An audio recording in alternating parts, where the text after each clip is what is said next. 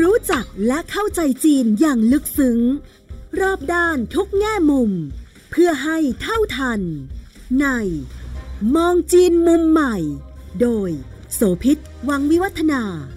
พบแขกรับเชิญ กูรูผู้รอบรู้เรื่องจีน ดรภัยจิต วิบูลธนสาร รองประธานและเลขาธิการหอการค้าไทยในจีน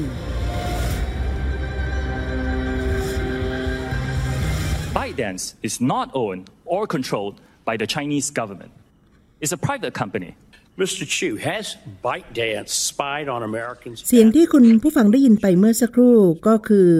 เสียงจากคุณ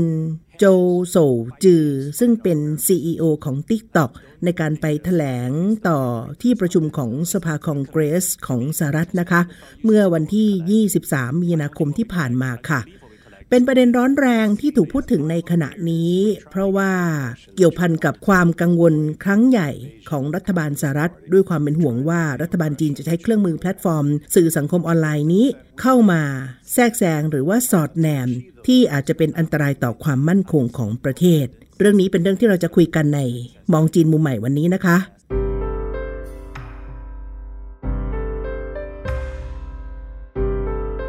สวัสดีคุณผู้ฟังทุกท่านค่ะ วันนี้เราอยากจะเชื่อมโยงถึงการมองทิศทางของจีน รัฐบาลภายใต้ประธานาธิบดีสีจิ้นผิง ซึ่งมีนายกคนใหม่ คือนายกหลี่เฉียงเนี่ยนะคะ จะเดินหน้าทิศทางการกำกับดูแลบริษัทบิ๊กเทคใหญ่ ๆ ทั้งหลาย ในการออกไปแข่งขันกับตลาดโลกได้อย่างไร จะเข้มงวดเหมือนเก่า หรือจะผ่อนคลายมากขึ้น และที่สำคัญก็คือว่าจะใช้แพลตฟอร์มเหล่านี้เป็นแต้มต่อ ในการแข่งขันทางการตลาด โดยเฉพาะกับคู่แข่งบิ๊กก็คือสหรัฐอเมริกาอย่างไร เป็นเรื่องที่เราจะมาคุยกันนะคะ ดรภัยจิตวิบูลธนสาร รองประธานและเลขาธิการหอการค้าไทยในจีนจะคุยกับเราค่ะ สวัสดีครับ สวัสดีคุณโสภิตและแฟนๆรายการครับ เรานำเรื่องของกรณีที่ TikTok ไปชี้แจงสภาคองเกรสเนี่ยมาเป็นหัวจั่วเรื่อง เพราะว่ามันมีหลายประเด็นที่ซ่อนอยู่ภายในการแข่งขันทางด้านของ tech war แล้วก็การแข่งขันทางการค้าระหว่างจีนกับสหรัฐที่น่าจับตาค่ะ ตลอด 5 ชั่วโมงในการตอบคำถามเนี่ยนะคะ เรียกว่าเป็นครั้งแรกในรอบหลายปีเลยไหมฮะอาจารย์ที่สมาชิกสภาทั้งฝ่ายของพรรคเดโมแครตแล้วก็รีพับลิกัน ซึ่งเมื่อก่อนเนี่ยเป็นไม่เบื่อไม่เมาคือฝั่งหนึ่งเสนออีกฝ่ายต้องค้าน พลิกกลับด้านคือต่างมาร่วมแรงร่วมใจเป็นหนึ่งเดียว เพื่อจะซักฟอกคุณโจโสจือ ซึ่งเป็น CEO TikTok ในรอบนี้ พร้อมกับมีธงนำที่ตั้งประเด็นไว้อยู่แล้วนะคะว่า ยังไงซะ TikTok ก็เป็นแพลตฟอร์มสื่อใหม่ที่ควรจะถูกแบน เพื่อป้องกันเรื่องของความมั่นคง ภายในประเทศจากการสอดแนมและการคุกคามจากจีน อันนี้เป็นปรากฏการณ์ที่น่าสนใจเรื่องหนึ่งเลยไหมฮะอาจารย์ครับกรณีของ TikTok เนี่ยก็อาจจะเป็น เหมือนกับเพียงแค่กรณีศึกษา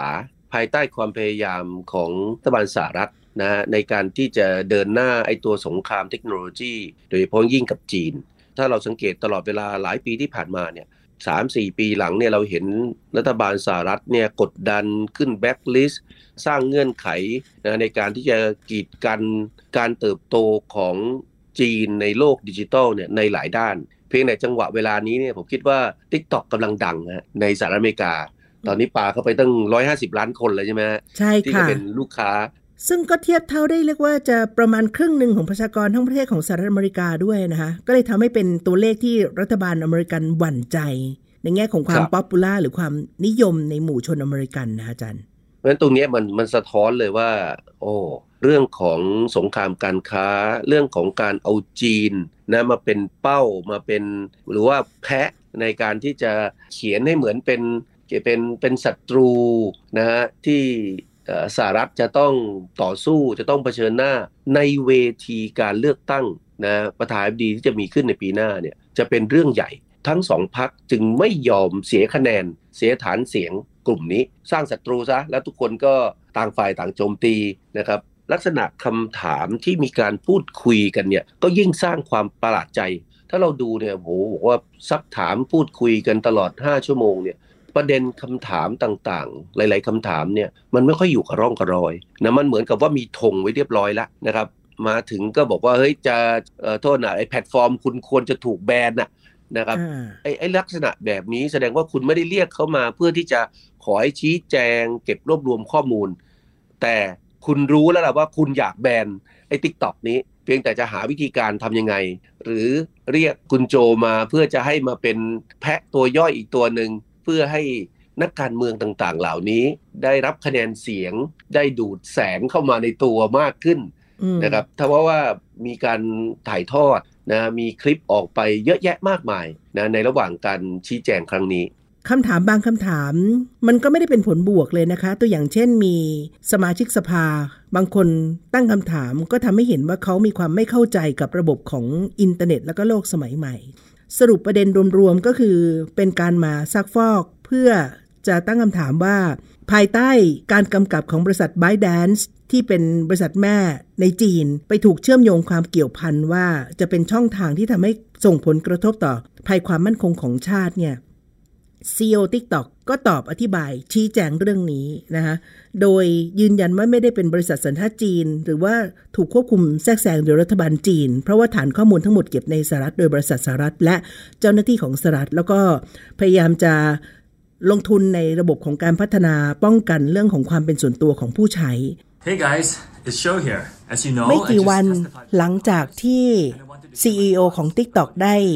ไปให้ปากคำในสภาคองเกรส เขาก็มาโพสต์ในสื่อสังคมออนไลน์ อีกครั้งหนึ่ง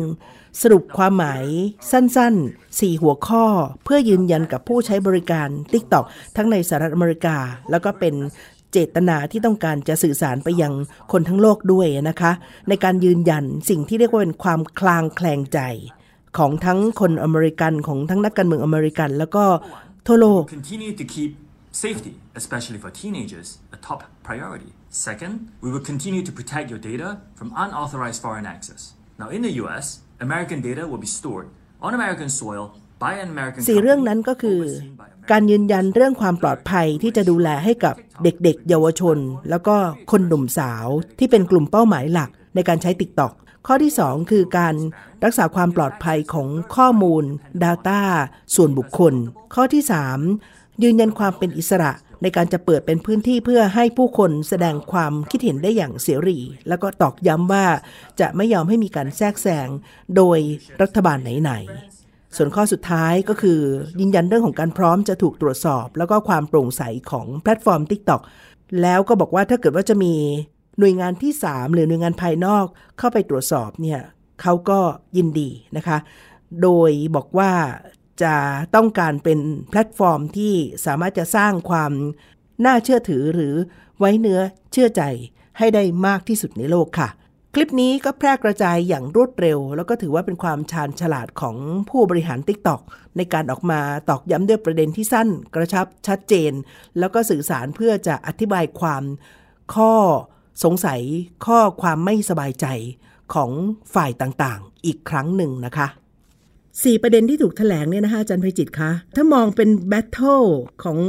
ทางสหรัฐกับตัวแทนของ TikTok ในเวทีทางการเมืองของสหรัฐเนี่ยเวทีนี้ถือว่าใครแพ้ใครชนะในสายตาของอาจารย์ที่มองสถานการณ์ที่เกิดขึ้นคะผมคิดว่า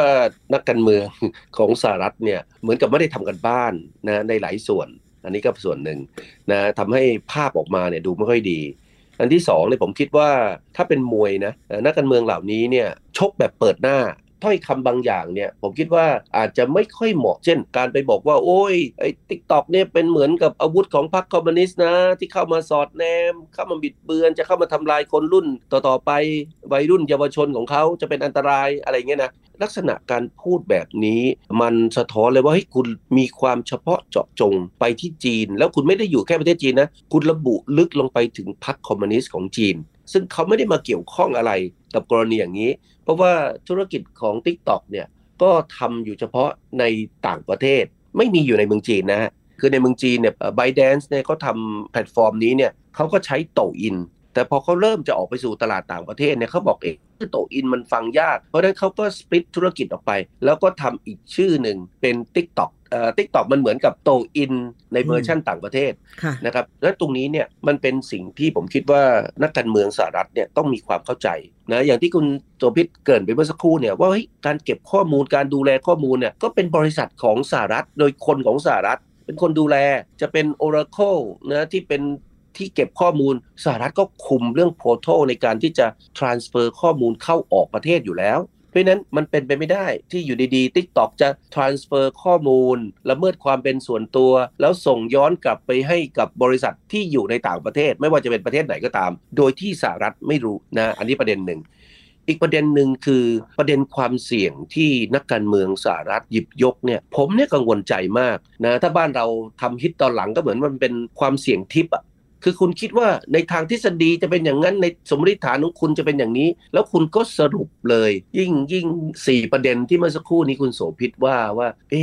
TikTok ออกมาแถลงเพิ่มเติม คุณโจวออกมาแถลงเพิ่มเติมเนี่ย ผมคิดว่าไม่ใช่แต่เฉพาะการชี้แจงต่อสภาคองเกรสเท่านั้น แต่ยังหมายรวมถึงการตอบประเด็นคำถามอะไรบางอย่างที่แอนโทนี บลิงเคนนะรัฐมนตรีต่างประเทศของสหรัฐเนี่ยพยายามจะมาพูดตอกย้ำผ่านสื่อ ให้สัมภาษณ์แถลงข่าวแบบแบบลอยๆอะบอกเฮ้ยยังไงก็ตามไม่ว่าวิธีการใดวิธีการหนึ่ง t ิ k t o k ต้องยุติธุรกิจในในสหรัฐอเมริกา เออลักษณะแบบเนี้ยผมไม่ค่อยเห็นนะ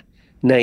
รูปแบบที่ผ่านมาของการบริหารจัดการและการดูแลธุรกิจนะครับในสหรัฐอเมริกา เพราะเราบอกว่าเราอยากเห็นความเป็นเสรีชน เราอยากเห็นนวัตกรรม เราอยากเห็นเรื่องต่างนะความเป็นประชาธิปไตยในสหรัฐแต่กลับกลายเป็นว่าเราเห็นนักการเมืองของสหรัฐในยุคหลังเนี่ยผมคิดว่าละทิ้งหลักการอะไรหลาย ๆ อย่าง มีสองประเด็นที่ตอนนี้ไม่เฉพาะสหรัฐ แต่ว่าทั้งโลกกำลังจับตามอง เรื่องที่หนึ่งก็คือว่า จริง หรือที่รัฐบาลจีนจะไม่สามารถจะมีอิทธิพลทั้งโดยทางตรงและทางอ้อม ต่อ b y d a n c e ซึ่งเป็นบริษัทแม่ที่อยู่ในจีนแม้บอกว่า TikTok เนี่ยจะไม่ได้เกี่ยวข้องกับกิจการภายใน แล้วก็ไม่ได้มีอะไรที่เชื่อมโยงไปถึงพรรคคอมมิวนิสต์ก็ตาม เพราะที่ผ่านมาเนี่ยการใช้คำสั่งเด็ดขาด หรือการเข้าไปแทรกแซงในหลายกรณี อย่างกรณีอาลีบาบาก็เป็นตัวอย่างอันหนึ่งที่เข้มงวด คือคนไม่เชื่อถือ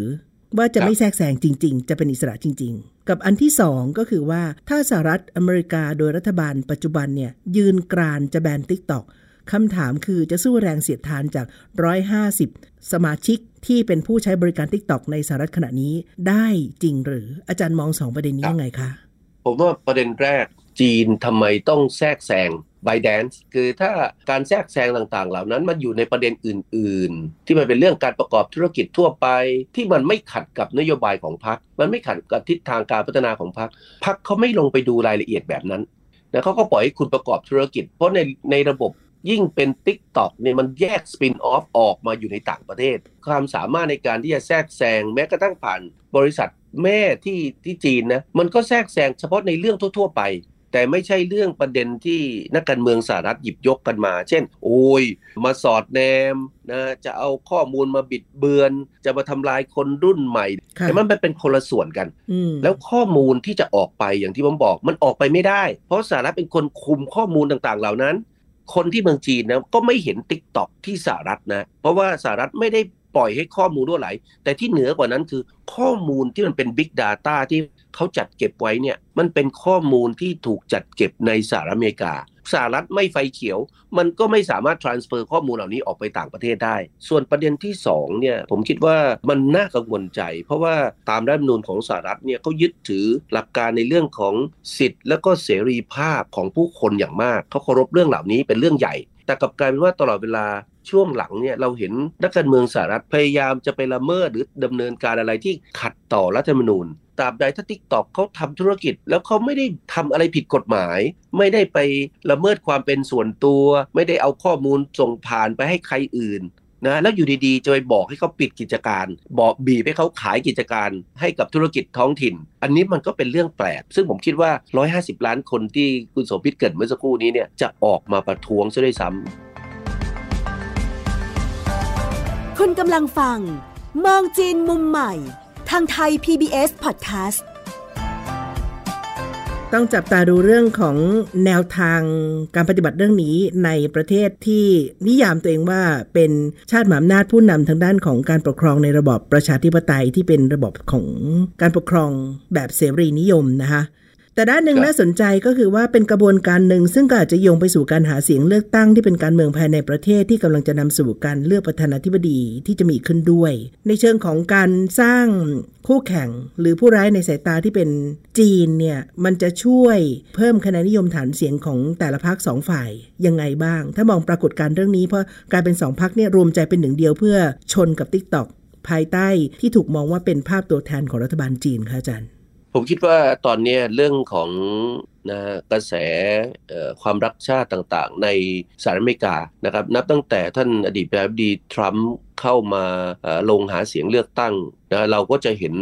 ความพยายามในการหยิบนะประเด็นเนี้ยขึ้นมาหาเสียง แล้วกลับกลายเป็นว่าประเด็นนี้เนี่ยมีกลุ่มที่ตอบรับเป็นฐานเสียงที่ใหญ่ขึ้นเรื่อยๆนะซึ่งก็แน่นอนก็ทำให้เดโมแครตนิ่งนอนใจไม่ได้ เพราะว่าถ้าปล่อยฐานเสียงนี้ไปเนี่ยก็อาจจะหมายถึงกลุ่มคนจำนวนมากคะแนนอิเล็กโทรโหวตจำนวนมากนะที่จะหายไปที่จะหลุดจากมือ หรืออาจจะทำให้หลาย ๆ รัฐพ่ายแพ้เลือกตั้งได้นะครับในการเลือกตั้งแบบดี หรือแม้กระทั่งสสสว ในระดับมณฑลในระดับมลรัฐของเขาที่สหรัฐมันมันเป็นมิติทั้งส่วนของพรรคการเมืองก็ดี ทั้งส่วนของการแข่งขันประธานาธิบดีนะครับที่จะมีขึ้น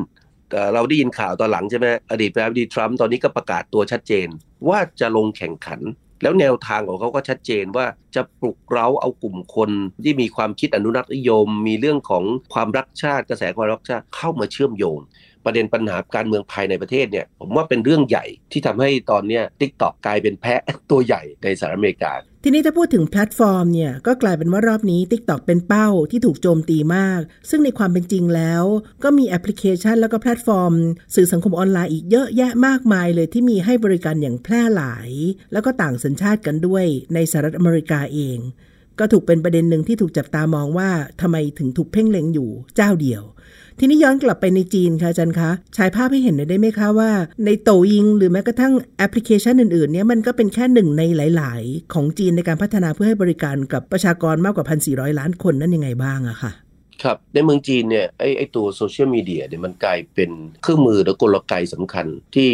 กำลังเปลี่ยนวิถีชีวิตของผู้คนชาวจีนนะโทรศัพท์รุ่นใหม่ๆ เดี๋ยวนี้ออกมาเนี่ยพอทันทีที่ติดตั้งซิมเข้าไปเนี่ยมันพร้อมที่จะดาวน์โหลด หรือมีแอปที่ดาวน์โหลดมาพร้อมเครื่องเยอะแยะไปหมดเลย Douyin ในเมืองจีนเนี่ยนะก็เป็นหนึ่งในแอปยอดนิยมนะที่พร้อมให้โหลดเข้าเครื่อง ผมว่าเราเห็นเราได้ยินสมัยก่อนใช่ไหมก็พวก WeChat พวก Alipay อะไรต่างที่มันถูกใช้เพื่อสนองตอบต่อความต้องการสร้างความ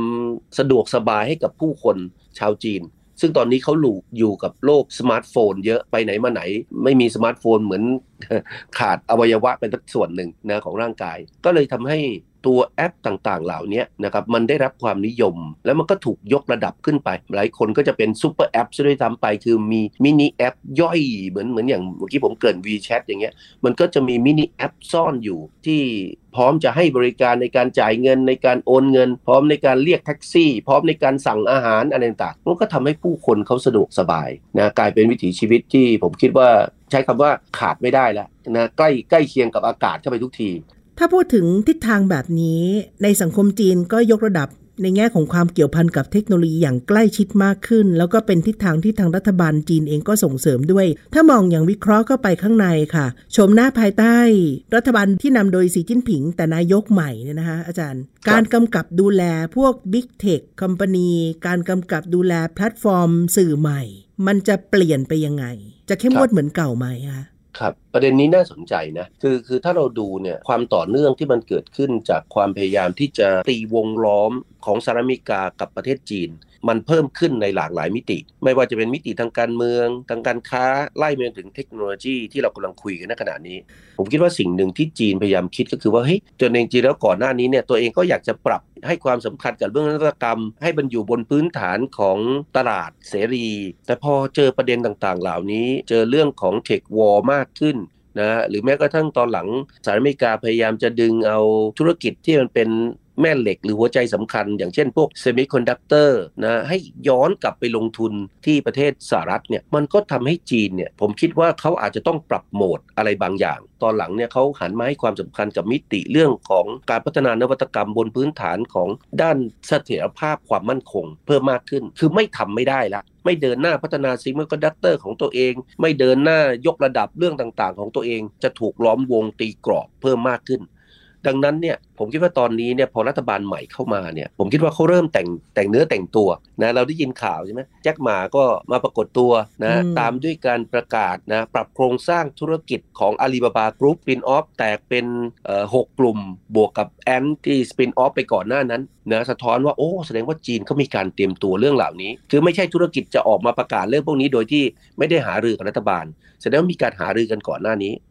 นะครับที่สำคัญก็คือว่ามันเป็นการส่งสัญญาณเชิงบวก จากรัฐบาลชุดใหม่ มิติทางการเมืองนิ่งใช่ไหมเอาละงั้นยุคใหม่ของการเมืองภายใต้การนำของนายกรัฐมนตรีคนใหม่ ต่อธุรกิจบิ๊กเทคต่างๆ เหล่านี้นะว่าเฮ้ยคุณเดินได้ได้นะ แต่ผมอาจจะขออะไรบางอย่าง เช่น ในบริษัทของคุณ ผมขอรัฐวิสาหกิจเข้าไปร่วมถือหุ้นสัก 1% 2%นะแต่ทั้งนี้ทั้งนั้นไม่ให้เกิน 10%อะไรอย่างนี้เป็นต้น นะครับอันนี้ก็เพื่อที่จะได้รับรู้นะทิศทางความเคลื่อนไหวต่างๆ แล้วก็ใช้เป็นระบบธุรกิจปกตินะที่ต่างชาติจะมาต่อว่าจีนไม่ได้ เพราะว่าเฮ้ยก็เป็นกิจการรัฐวิสาหกิจ หรือว่ากิจการภายในของเขาที่เขาจะมีการร่วมลงทุนระหว่างกัน